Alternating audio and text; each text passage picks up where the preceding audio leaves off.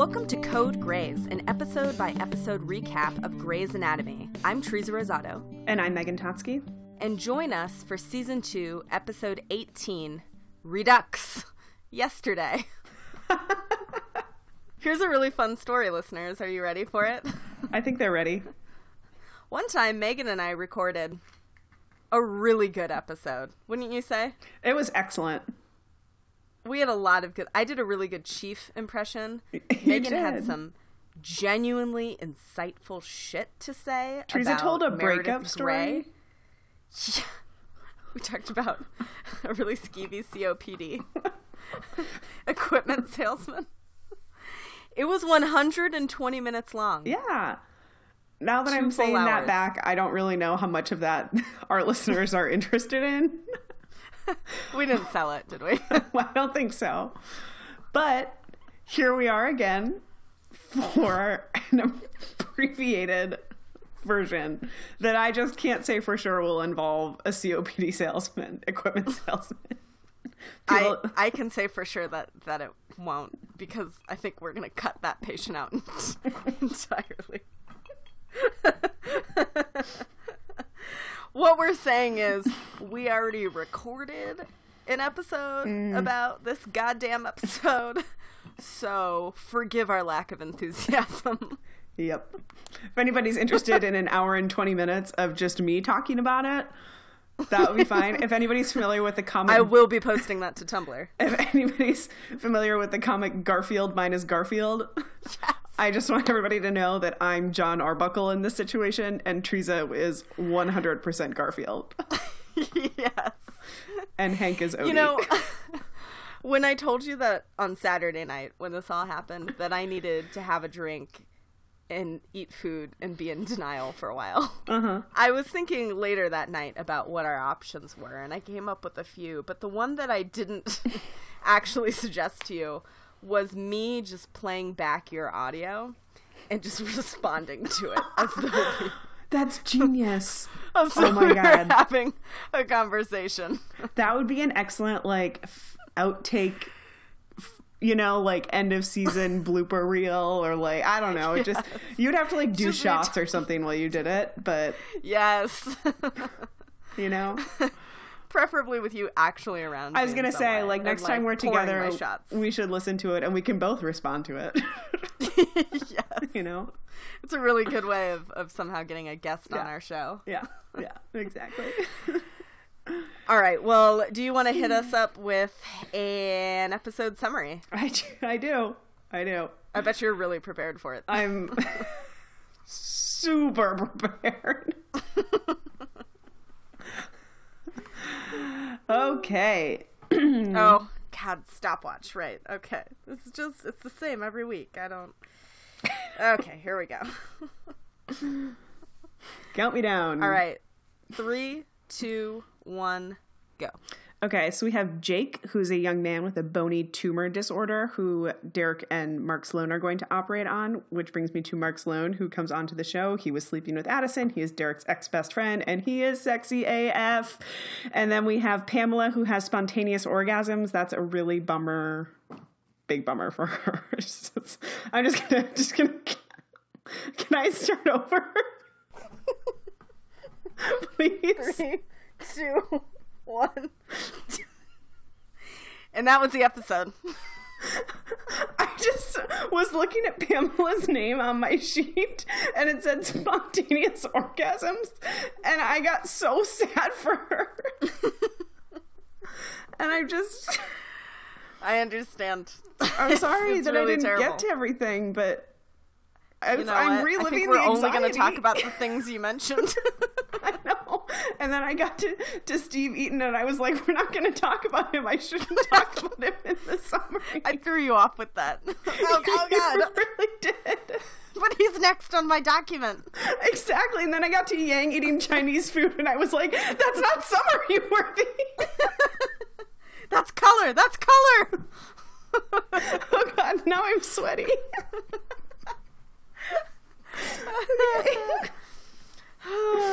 okay. Okay. We are consummate professionals week in and week out. you know, you know what podcast I listen to on the regular? No. It's called The Read with Oh, I'm cold. this, this guy Kid Fury and Any relation to Guy? Crystals. No, Okay. anyway. that would be hilarious since Kid Fury is is a black gay man. anyway, um, they've been like openly drinking Hennessy in the recording studio since the inauguration. That's amazing.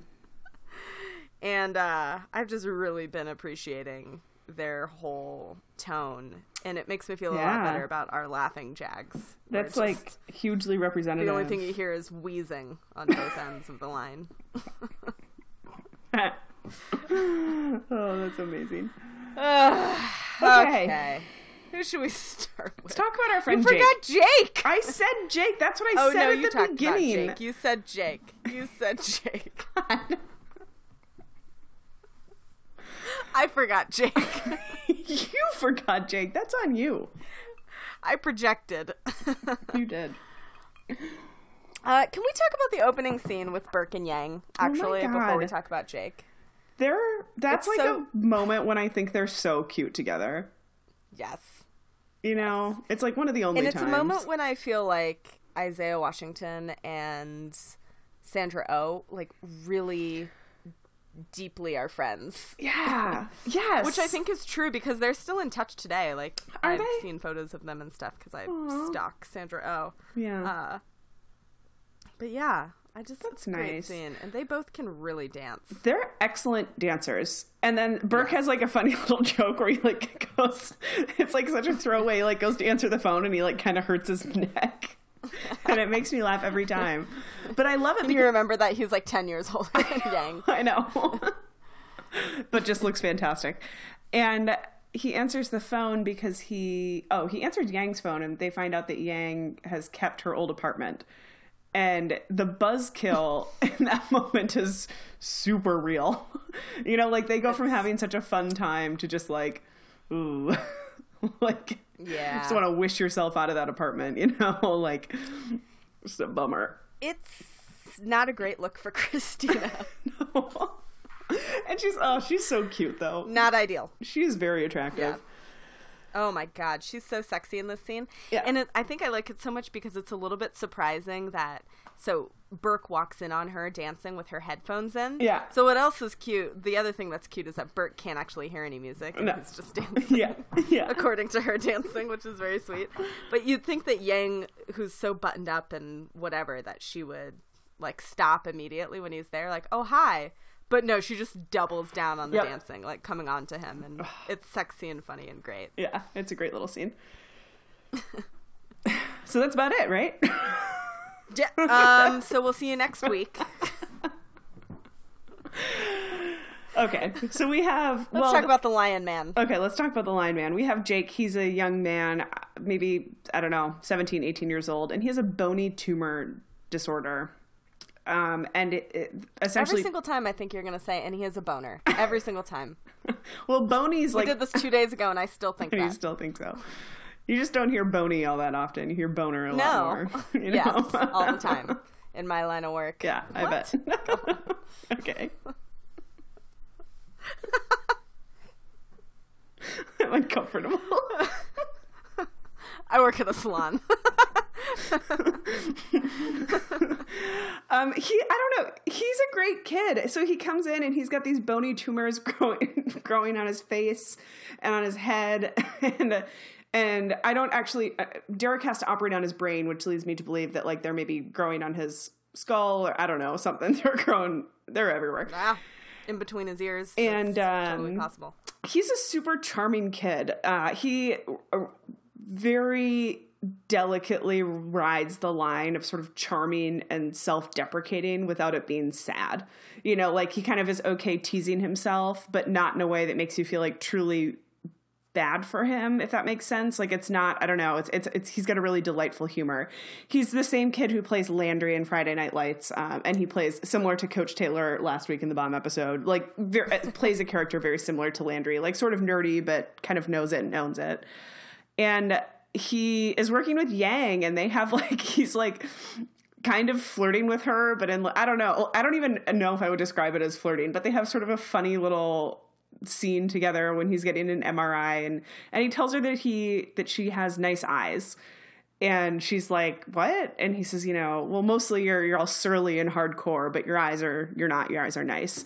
And he's making the point that like his face is so you know, um, is, is covered in tumors, right? His face is really, really harsh to look at.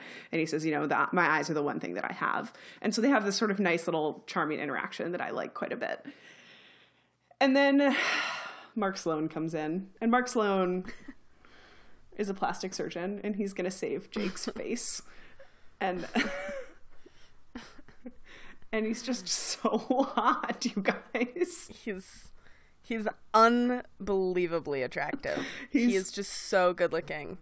So hot. I ran it good. Well, I was just going to say that we discussed on Saturday in our original recording that he pretty much just smolders mm. for, I don't know, like 40% of his first episode on mm-hmm. Grey's Anatomy. Like, he's just there being really, really pretty. Mm-hmm. You don't even know why he's arrived or like who this person is. Nope. You just know that he's hot as hell and yep. you don't want to take your eyes off of him. Which is like that's power. Like that is yeah. that is some sex powers. you know, for 20 minutes yeah. of this episode we're like, I don't know who the fuck this guy is. but Eric Dane is like, you know how Leonardo DiCaprio was probably like as a young girl and even now when i look at photos of young leonardo dicaprio i think he's the most beautiful thing that i've ever mm. seen in my whole entire life mm-hmm. like i really believed that then and believe it now mm-hmm. but he hasn't necessarily aged into a handsome man sure. whatsoever i feel like eric dane is what i expected leonardo dicaprio to grow into yeah yeah like they have really similar features and he's so beautiful and i just think I think that he he took Leo's place, like spiritually and actually. Yeah. In my heart. That's other regions. I think that's true. I never thought that they look alike, but they certainly do. They both have the sparkle in their eyes that like Yes. You would just say yes to anything they ask.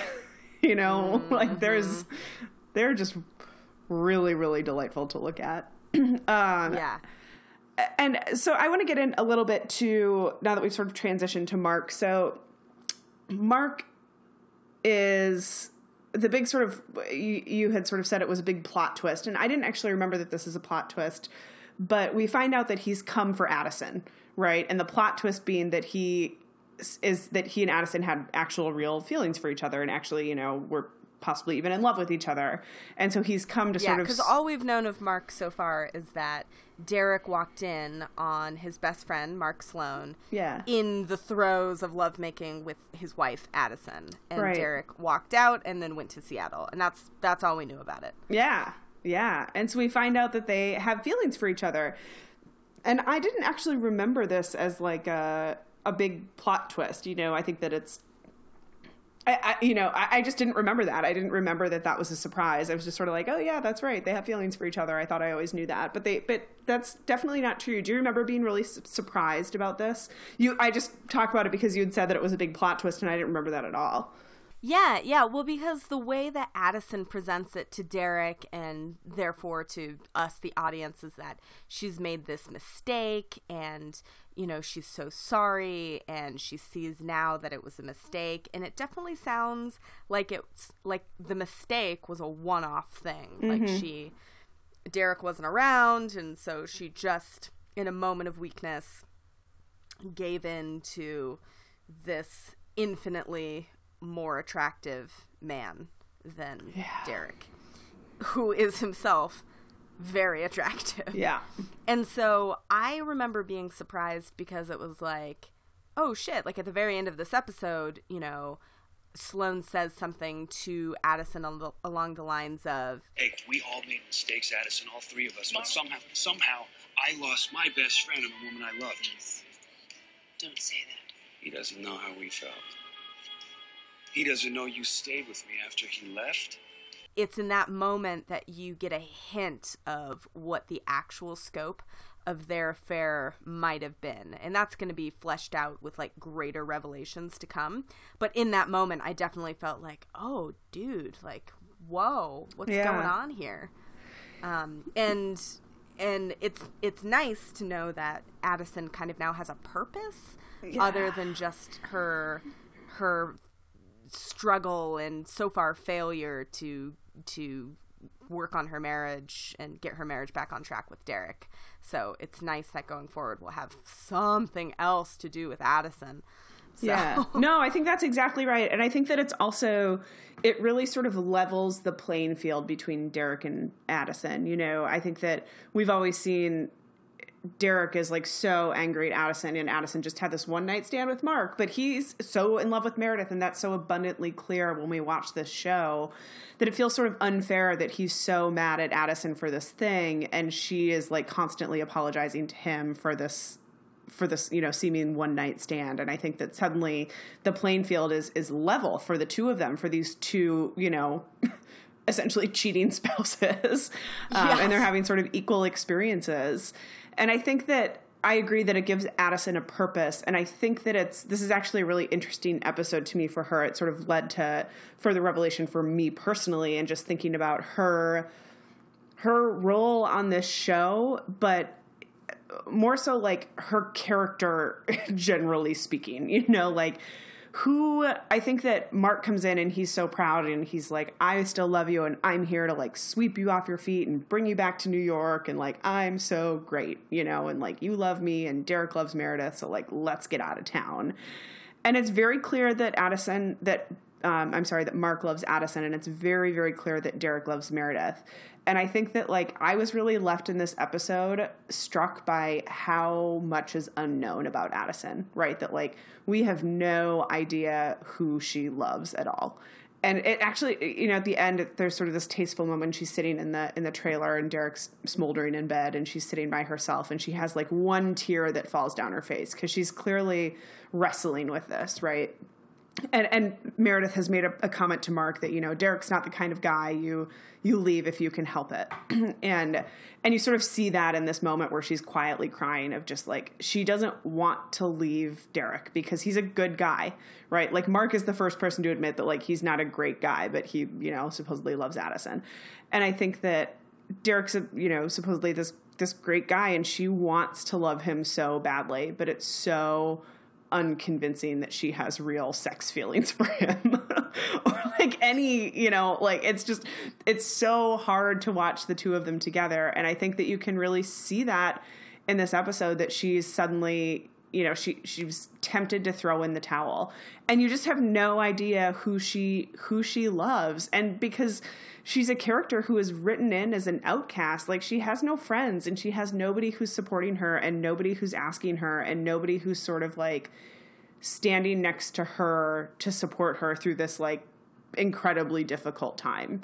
Um, and so i just think that her character strikes me as particularly lonely in this episode. Yeah, I thought that this was just really, really thoughtful, right? Like I I have been so caught up in the storylines, like in these two of the lines of the triangle, right? Like I've been so caught up in Meredith Yeah. and Derek and I haven't really spent a lot of time considering like what it is that Addison really wants or is looking for. And that's definitely even more up in the air in this episode because you're right, like the way she frames it to Sloan is, you know, what you said, like you don't you don't give up on a guy like Derek or whatever. And so she's she seems like totally beholden to this feeling of duty or like nobility that like this is what she's supposed to do so gall darn it she's gonna do it and um Yeah. and so it's i think important to finally see her thought process about it that it's seems to be at this point less about like she lost the love of her life and more about like doing what she thinks is the correct thing in a situation Yeah, and I think that's really challenging, right? She's been married to Derek for 10 years, you Yeah. know, and her argument has always been, well, we've been married, you know, like, uh, I have to stay in it. We took vows, whatever.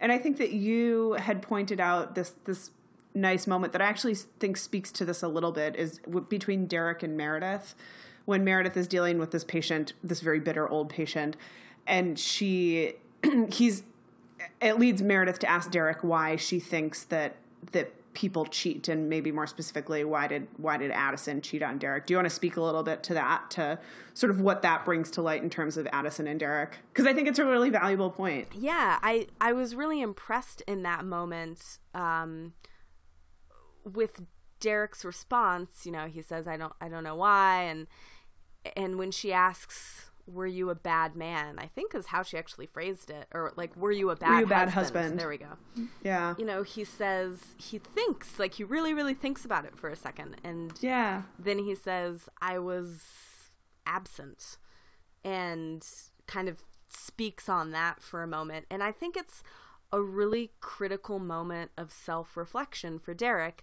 a character that we've seen one of two ways so far as regards his relationship with Meredith and with Addison. On the one hand, he's full of this bitter resentment towards his wife, and then in this episode we see him just total rage and fury to the point that he knocks out Mark Sloan, and we never really see him wrestling with like his responsibility in and to this marriage and that's not to like blame him for his wife cheating on him but it is a moment where it seems as though he can he is capable of and might already be practicing a kind of empathy towards Addison which Yeah. to me signals like a space where they could potentially move forward.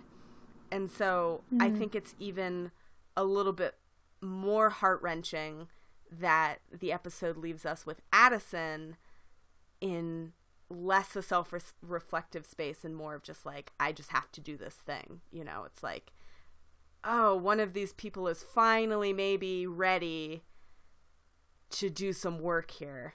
And you see Yeah. the other person, and it's like, they just two ships in the night. Like, you've just got two people who can't figure it out. Yeah, I think that's interesting. I mean, I think you could also, from a viewer perspective, you could also make an argument for the opposite, right? That it shows that Derek, that their marriage wasn't perfect. Yeah. You know, that like they're not trying to rebuild to the thing that they had the moment before Addison slept with Mark. You know, that like their their marriage was already fractured or cracked in some way, shape, or form. And I think that like as a viewer, you can take that one of two ways, right? Like I think as a a real human being who's in a marriage or in a relationship, you kind of take that as like, okay, like roll up your sleeves, get to work, fix this thing. Yeah. But I think that as a viewer, when it's so clear that we're try- we're rooting for Derek and Meredith, that it's easy to say like, well, like it's not there's you know there's maybe not a lot there maybe he didn't really you know he was absent there was something wrong in the first place you know i think that the picture just suddenly sort of like shifts into focus in this episode Yeah. i think like from obvious things but also i think from those more subtle cues like you're talking about Which I mean, I think that raises a really good question uh, because I feel like sometimes I've seen this show so many times and I've been I'm jaded now in so many ways in terms of like hmm. how I watch it. Like, are we rooting for Derek and Meredith? Like, are you rooting for Derek and Meredith right now when you watch these episodes? yeah yeah, i am Big soft. I am. I know. because I just like can't help because I think that it's hard to look at it. You know, you're you're given two options, right? Like Derek and Addison or Derek and Meredith, right? And it's not until you know we won't get into like other options that occur into either of their lives, but like those are sort of the the two options you're given, and I think that they're the way that they write Derek and Addison together, like them and being in the same room causes like a visceral discomfort to, in me, you know? and I think that like he is so enamored with Meredith and he is so soft toward her and he, she feels so like safe and comfortable and like like trust him so much as a person who like doesn't really do that, you know? Yes. um, that I think that a lot of the things that they don't get, based on what we know about each of their lives, the things that they don't get from other people, they get from each other. And I think that um, they have a lot of personal work to do because I feel like they should be getting a lot of those things from themselves. But I think that in terms of who I'm rooting for, I'm absolutely not rooting for Derek and Addison because it's so clear uh, because it's so clear to me that they're not in a happy marriage and neither of them is willing to roll up their sleeves. You know, neither of them is willing to sort of double down and like really do it. I think Addison is sort of, but now that Mark now that things have shifted into focus here with Mark, it's it's it's changed. it's a little you know, it's not the same. Yeah. So I don't know why do you not do you not root for them? I I don't think at this point in the series I'm rooting for them. Like I think in small moments, right? Like his when we talked about the end of the last episode of episode 17 when he's describing their last kiss. Like in that moment I'm rooting for them. yeah. I want them to have another kiss. I know that I'm rooting for Meredith always and forever. And Yeah. and I think it's hard for me because I am so far removed from the first time that I watched the show that I can't really remember if I was rooting for them even then. Like I don't know because now I look on Derek and I've had so many seasons with him to be like mad or frustrated or you know whatever that I you know right now watching it back right now I'm not necessarily rooting for them. I think that that starts to change here. Like I think that episode 17 marked that the start of Yeah. that change for me.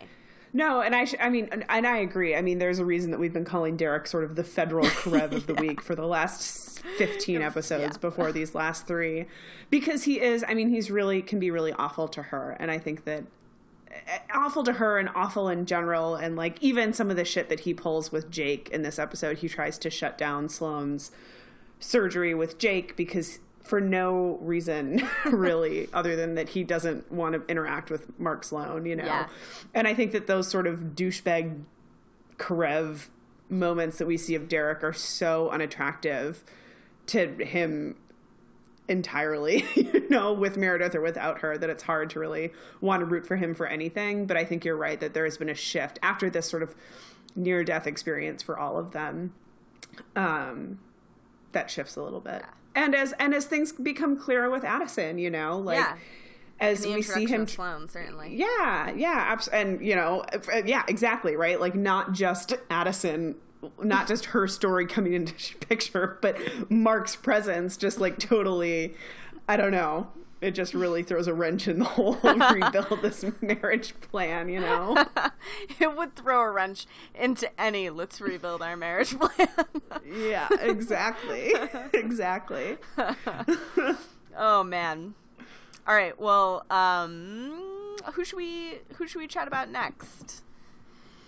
Let's talk about Pamela a little bit. We don't have to talk about her for a long time, deal. but as as the framing for our for our medical fact of the week, let's uh, talk for a second about our idiot interns in Pamela. The worst nightmare medical case. Yeah, so Pamela comes into the emergency room because she has had a car accident uh, for which she is responsible, and it becomes pretty clear pretty quickly that the, the they you know in the ambulance sort of say that she's had a seizure and it becomes pretty clear very quickly that she does not have seizures she has spontaneous orgasms Whoops. and they happen many many times a day.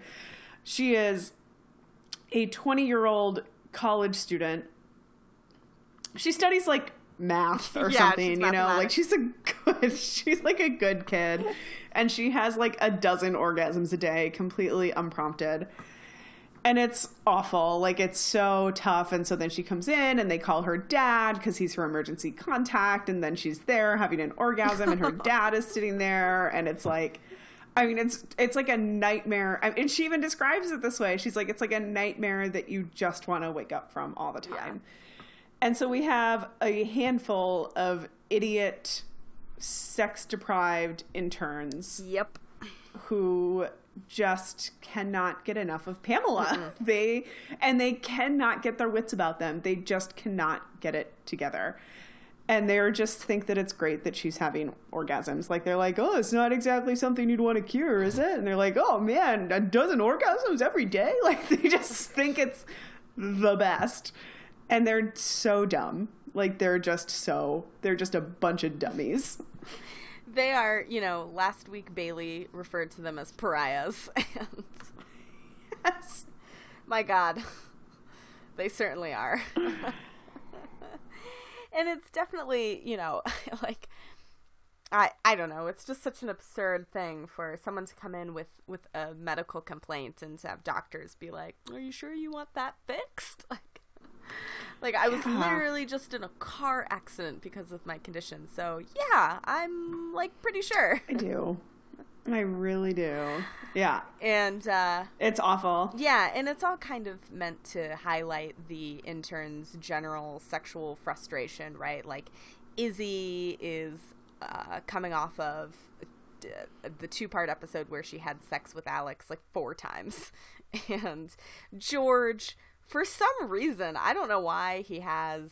Like why it has to happen now for George this episode, but he wants a date with Meredith. He's like he's not gonna rest until he gets his date with Meredith, and so, you know, it's definitely meant to sort of call attention to our interns' less than satisfactory sex lives at the moment, or complex, almost sex lives at the moment. But Yeah. that's no excuse.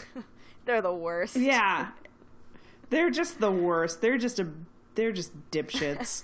like they're just so dumb with her. And it's a little bit irritating because this is we'll get into this with the medical fact of the week in a few minutes here, but there this show just zero like puts in zero effort to explain why Pamela Calva has spontaneous orgasms. Nothing. They just like and clearly that that scene was cut right clearly the scene where they like assign her an attending and they say oh you have you know persistent genital stimulation or whatever it's called like they just cut that shit out and they're like oh no she's just They're has like, a lot no, O's." orgasms. You know, like, That's all we need.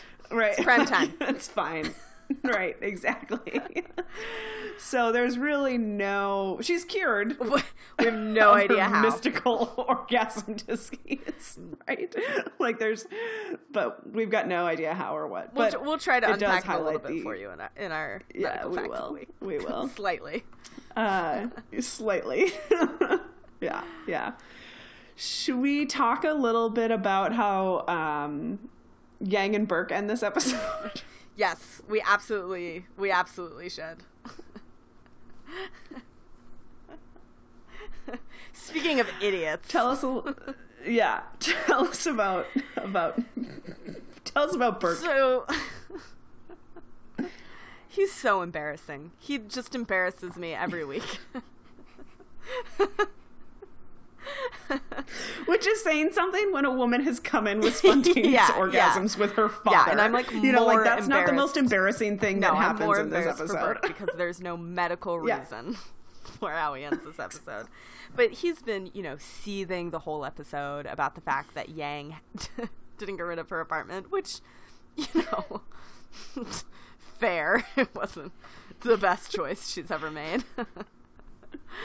well, you know, after he bullied her into moving in with him. yeah, right? I mean, look, Carrie Bradshaw didn't want to give up her apartment either. And so, like, this is fine. This is not unusual um, for women of a certain age who live independent lives. Anyway. Uh, so he comes into the apartment. Yang is eating Chinese food in bed, just like spread out. and Burke just, he begins this monologue that literally starts with, I am Preston Burke. I am Preston Burke, a widely renowned cardiothoracic surgeon. I'm so embarrassed even talking about it. I am Preston T. Burke.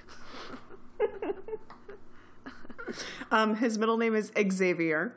I'm a world renowned cardiothoracic surgeon.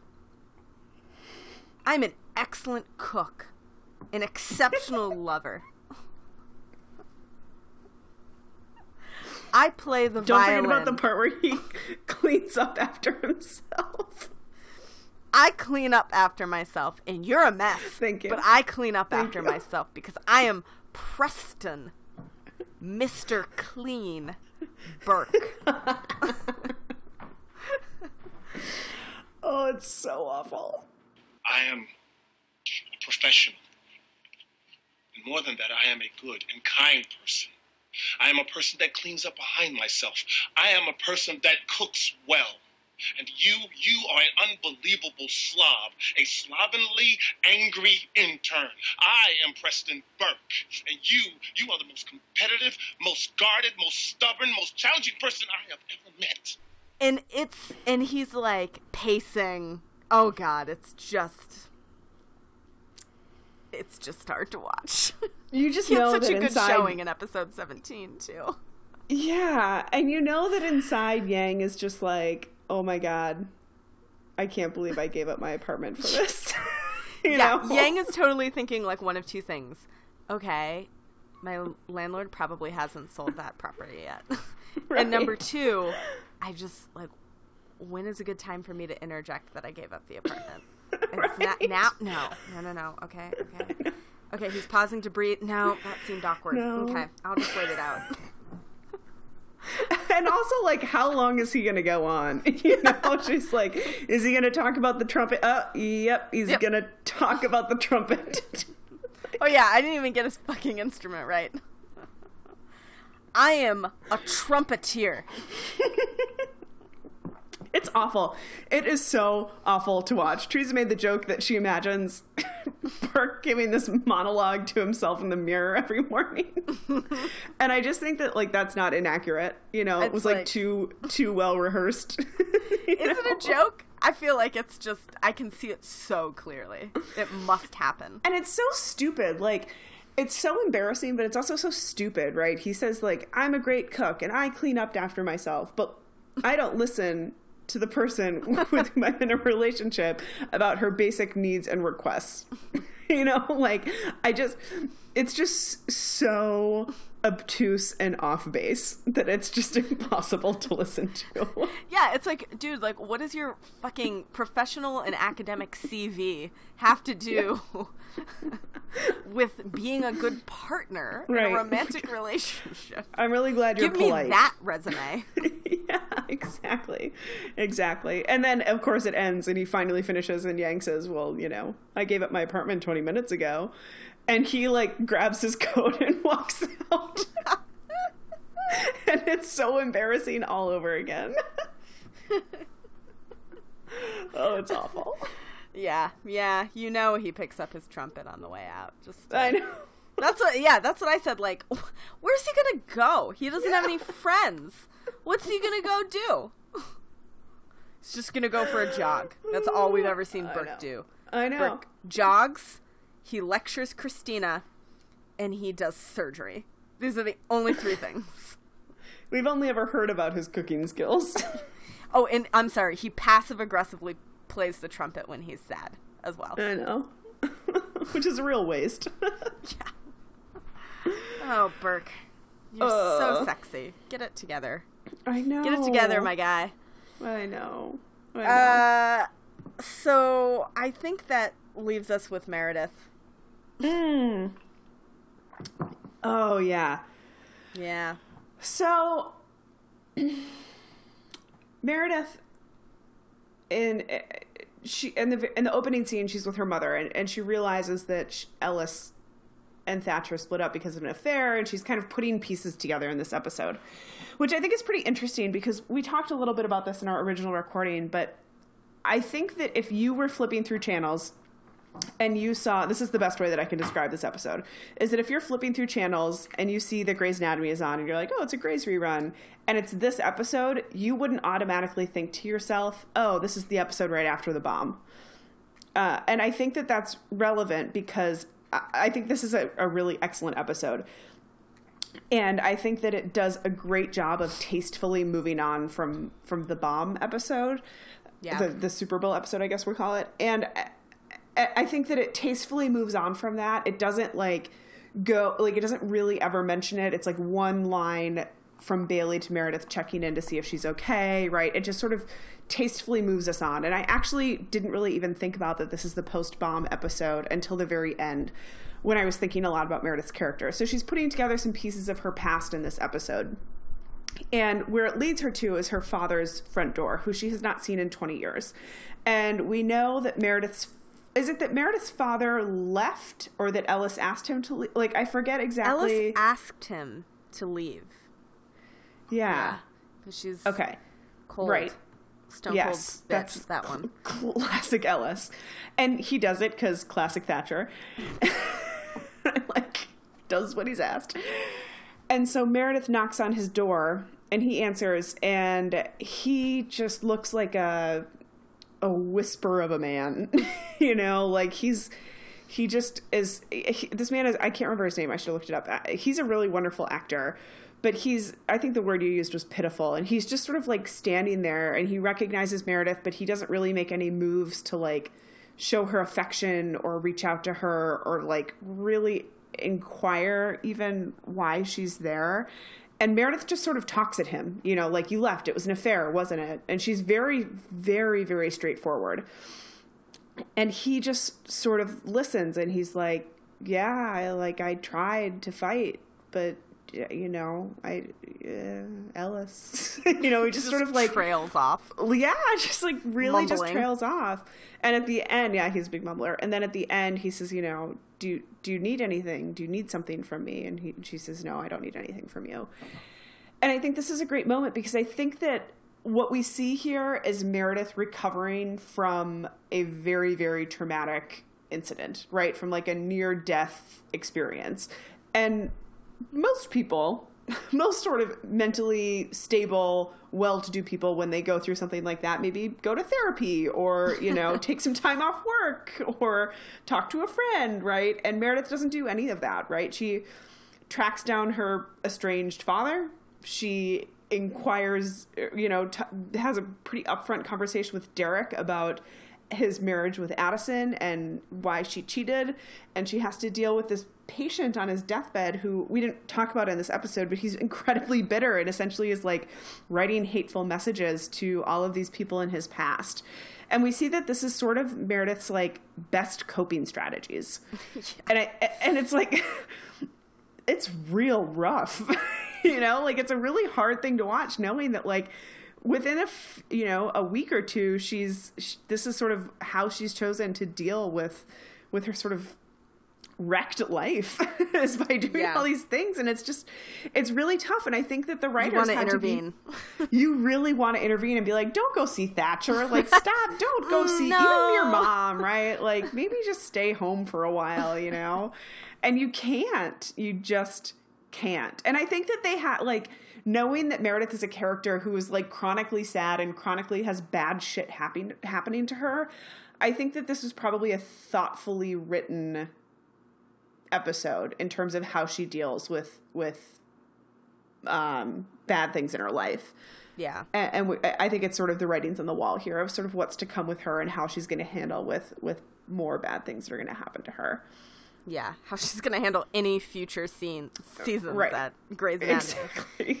exactly. Yeah, I my my kind of coda on the episode with Meredith because your your notes really got me thinking about this because I thought that was just like that was just an exquisite way to understand the episode and I as I was watching it didn't even really pause to consider that this was the episode after the bomb episode, right? Like and I'm watching them one Yeah. after Well, another it just doesn't ask you to. yeah and so when you when you pointed that out and like are we you know we're kind of examining meredith's self-care um or what she thinks is self-care and is actually possibly just masochism um i was like oh shit like yes that's absolutely what this episode is is getting at and i you know i really like i I also like have an estranged father and so watching her turn to this guy that she hasn't seen in 20 years, I was just like why him? Like why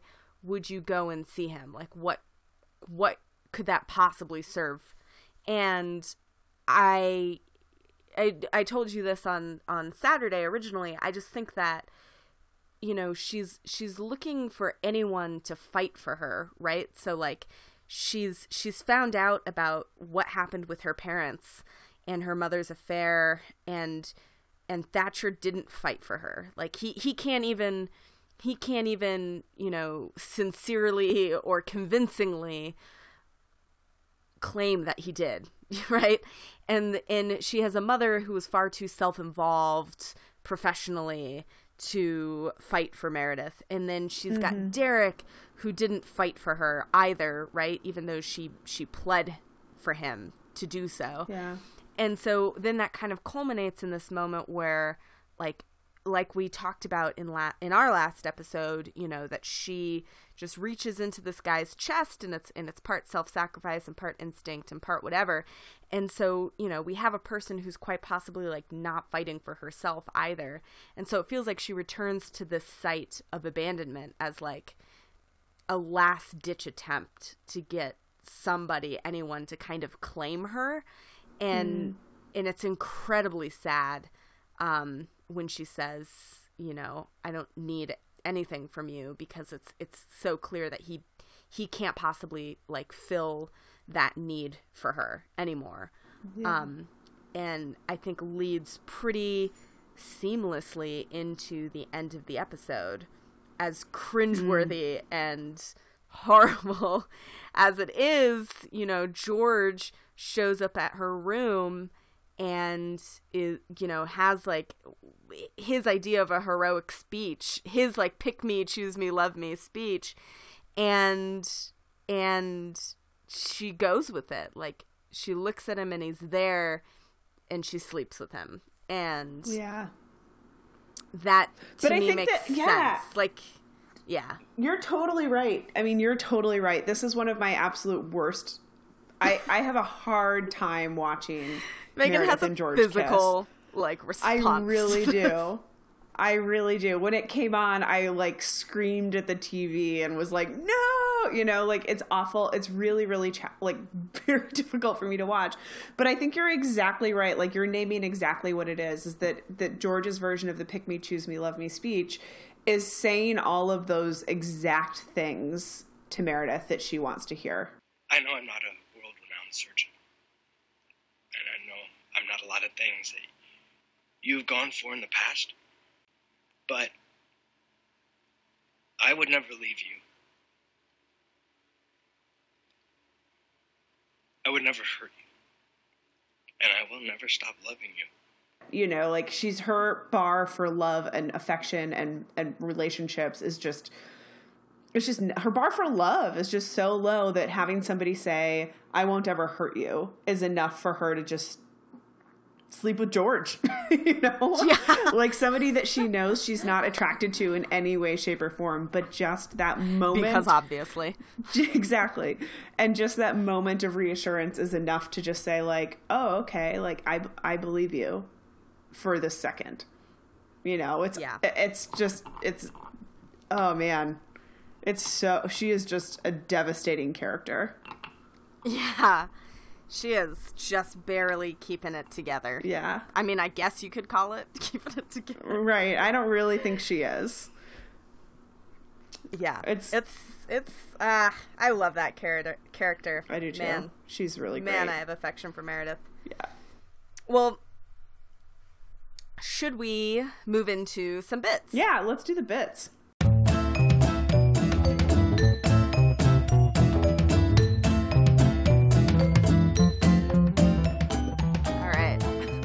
ready. So, song of the week.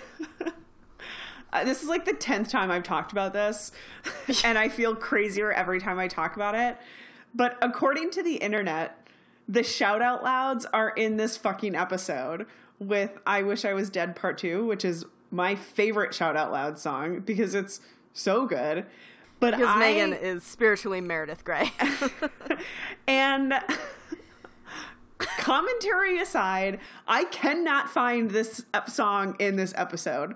I went like listen. To, I just cannot find it. So my song of the week is "I Wish I Was Dead" Part Two. If it is in fact in this episode, and if it's not in fact in this episode, then I vote for the tastefully sad Joshua Radin song "When Jake Is Dying," which is a song called "Closer." So we're alone again. I wish it were over. We seem to never end. and it sounds a little bit like a lullaby. That's a good choice. So We love sad death lullabies. It's Yeah. that's kind of lullaby. Yeah, that's like um, it's like the genre of most of We my do not have iTunes children. no. um, I mock I mock Megan, but I too like scoured this episode to be like, how did I miss the shout out louds? That's like a really memorable song too. I don't think they're in the episode. I'm gonna I'm gonna talk to the people at the Grey's Anatomy wiki. Please do. I um I thought there was a lot of good music this episode. My uh, third favorite song was Corinne Bailey Rae. Second favorite was a nice a nice little song by Rosie Thomas. And my favorite song was a song called Everybody Needs Someone to Lean On. Fence a fence to lean on. So, oh, everyone everybody needs a fence to lean on Yeah. by Headlights? Question mark times a Slash- thousand. Ditty Bops. The Ditty bops. The second half of season two iteration of our favorite band, the Ditty Bops. The Grey's Anatomy house band. The Ditty Bops. The cantina music of Grey's Anatomy. The The Ditty Ditty Bops. If I if I ever get married, Oh my god. I don't know if the Ditty Bops are still together. They are, but under a But- different name. under a different name, right? Every six months. Um, I'm I'm gonna get them to play my wedding. Please do. That Please definitely do. needs to happen. I was So gonna say I'll their- help pay for it, but I can't imagine that the Ditty Bops have a very high cover charge. I'm sure if I just am like I have an open bar, they would be like sold. yeah, yeah. We'll be there. We'll play all your favorites. and it's just like my whole like wedding party will just be like incidental Grey's Anatomy music. Oh god, that's gonna be so fun. I am looking, looking for something. Can't quite put my mind at ease. Cause I need to see, see an opening. all right, Uh, uh, death tally. yeah, just Jake, right? Just the one. Just Jake. Just Jake. Man. Sad face. Poor guy. Yeah, we've had two two really sad deaths in a row. Yeah. Coach Taylor and you know Jake. that Grey's is getting into the swing of things. both are. Oh my gosh. Both are Friday Night Lights characters. Jesse Plemons, shout out Jesse Plemons, who's on Fargo and is engaged to Kirsten Dunst. Oh yeah, they also missed that anecdote. Man, Yeah, no one's yeah. ever But gonna But it was so important to me I know. that everyone, meaning like all 35 of you who seem to consistently listen, know that Kirsten Dunst is in love, you guys, and she's happy, and she's really had a hard time, but I think it's working out, and I'm just, I'm so happy for her. I didn't want her to be the character from Crazy Beautiful. I'm just really glad that of all the things that we salvaged from our original recording, Kirsten Dunst. Kirsten You Dunst, know, like existential state of being. yeah, that's what made it through. Made it. That's what made it through. That's good. Priorities. All right, Karev of the week. What'd you have for Yes. Karev of the week?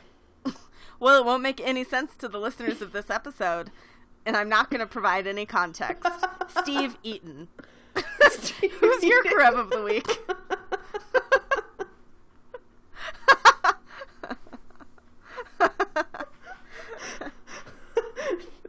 Um, my Karev of the week is George slash Meredith for doing the sin that they did oh, yeah. Oh, shit, I forgot that. because it was sinful Yes. and they deserved it. You took it you took it quite personally. My chief resident um, is Mark Sloan. I think that he is right about Jake's facial reconstruction, and he sort of advocates for a patient. I don't know. Maybe this is co- it is cocky. It's hundred percent cocky, but he advocates for a patient who he doesn't really know and just sort of steps in. And this is all before we even know why he's in Seattle. and he like steps in, advocates for this young man, and then when Jake dies, he does performs the the facial reconstruction surgery even after Jake dies. So to me, that's sort of a great. That's like a sign of a great doctor, right? He steps in, he knows he can do it, he trusts the young intern, he, you know, advocates for Jake, and he and he follows through in the end.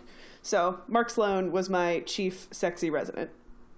Yeah, like I wanted to say. I mean, admit it. You're a little bit. It's like forty percent his sex appeal, Oh, uh, yeah, percent his yeah. medical prowess. Yeah, yeah, for sure. That's it's maybe 50-50. like, let's not. It might be 60-40 the other yeah, way. I don't. I really can't be held responsible for anything that I say about Mark Sloan, to be completely honest. Like sexy? No. Make yummy? No. Make steamy? Oh, there it is. My chief residents, plural, were Alex and Yang, similar Oh, to Megan's, um, because they are the ones who initially go to um, Sloan to ask him to perform to complete the surgery post mortem, so that Jake's parents can can see him um, for for one last time, and it's, Yeah. it's really quite moving. So yeah, yeah. kudos to both of them. Word. Um, 007, I had all the interns who were huge dipshits to Pamela. Because Yeah, it makes them, fair. like, it literally gets in the way of them treating her. And it's, like, really dumb. They're just really dumb. Yeah, They're dumb. yeah. I don't know how they make it through this program. I don't either. I mean, I guess it's like well, a remedial program. But Anyway, yeah. um, my 007 is Bailey, and here's why. because in Jake's surgery, uh, she brings her newborn into like the viewing area above the operating room, and Jake dies. And I believe that it's because of Bailey and her bad luck baby. Um, and so she has to be my 007 for directly leading to the death of a beloved patient via her bad luck baby. So 007. It makes sense. to the me. bad luck baby. Yeah. Got it. Got it. Line of the week? Line of the week. I love the moment. So we actually didn't talk much about Mark's initial introduction, but he comes into the hospital and he's chatting with Meredith, and Derek sees that he's chatting with Meredith, and he walks into sort of the nurse's station and just punches the shit out of Mark Sloan. Like he just trucks him. And so, you know, Derek gets taken away, and Meredith is, is helping Mark and trying to stitch him up and get him all cleaned up and stuff. And they recognize who the other is, right? And they're sort of joking the whole episode about how they're the, the dirty mistresses. And Mark has this incredibly poignant line that I think completely accurately sums up the entire situation in one line. And he says, You know, it's funny. Derek walks in on me naked with his wife, actually in the throes. And he just turns around and walks away. But he sees me so much as talking to you. And I'm on the ground bleeding. Interesting, don't you think? I just love it. Like I think it's a great Boom. Yeah, it's just a mic drop and Meredith's like a little bit silenced by it. Like she's a little bit like, "Oh." yeah. Yep. You know, she's you know, she's not sure if she's like happy about it or sad about it or like proud, you know. I think that there's a lot of emotion in that and I think it's really accurate. So, I really loved it. Yeah. And I think it gives us an Yeah. early window into Mark and how right he is about everything or many things. Everything. Mark is a god. yeah. Yeah. he is. My line of the week was kind of related to that same that same situation. Um, after after Derek punches sucker punches Mark in the face, inadvertently making him even more attractive because now he looks super vulnerable and cut up. Um, he's in a, a conference room with the chief and he's being pouty and won't ice his hand and the chief just yells at him My hand is fine. Put the damn ice on your two million dollar a year hand. Yeah. and uh and then you know he asks addison like who is this guy and addison explains like he's the man that derek found me in bed with uh which was a lot of detail for your boss um but then the chief just like goes down like bends down to derek and he goes You put your weight behind it. Yes, sir. Well, all right then. and it's just It's so good. it's great it's a great moment for the chief It is. It is. It is. It's great. All right, so quickly, our medical fact of the week: Redux. Yes. Take us take us through it. Okay. So basically, what this woman, Pamela Calva, probably had is called persistent genital arousal disorder, which was um, only recently documented by a Dr. Sandra Leiblum in 2001. Um, it's uh, this is coming from the Wikipedia page for the disorder, and um, it's it's persistent sexual arousal syndrome uh, refers to the condition in women, and um, priapism is like the condition for men. But of course, the disorder for men is already in the Manual of Mental Disorders The and DSM, was yeah. recognized by the medical establishment. But persistent genital arousal disorder, the women's condition, wasn't. Shocker. so, according to this page, physical arousal caused by the syndrome can be very intense and persist for extended periods, days or weeks at a time. Orgasm can sometimes provide temporary relief, but within hours the symptoms return. Um, th- that return is sudden and unpredictable, and the symptoms can be debilitating, preventing concentration. Some situations, this just sounds so terrible, such as riding in an automobile or train, vibrations from mobile phones, or even using the toilet can aggravate the syndrome unbearably, causing the discomfort uh, to kind of beige, uh, verge on pain. Um, and you can actually use like all sense of pleasure um, as like this sensation becomes associated with a feeling of pain. It sounds absolutely terrible. And according to this page and some other sources that Megan and I both took a look at, there's not really a because They think it could be some kind of irregularity with nerves, like with sensory nerves. It often strikes women who are postmenopausal or receiving hormone treatment. And according to a Jezebel piece, which was chronicling the suicide of a woman who suffered from the, this disorder for years and years and had come forward to raise awareness about it, um, they have noticed that 12 out of the 18 people in a research study related to this disorder had a uh, a cyst at the base of their spine and that cyst is only present in I, it- there's a particular name for it but i can't remember the name of the cyst but um, it's only present in like 1 to 9% of the population. But that was in 2012 and as of Megan's article in 2014, there didn't seem to be much progress. Yeah, there's ba- based on this is a uh, article from the Guardian in uh, August, I think, of 2014. No progress here in terms of finding a cause or or worse, finding a cure.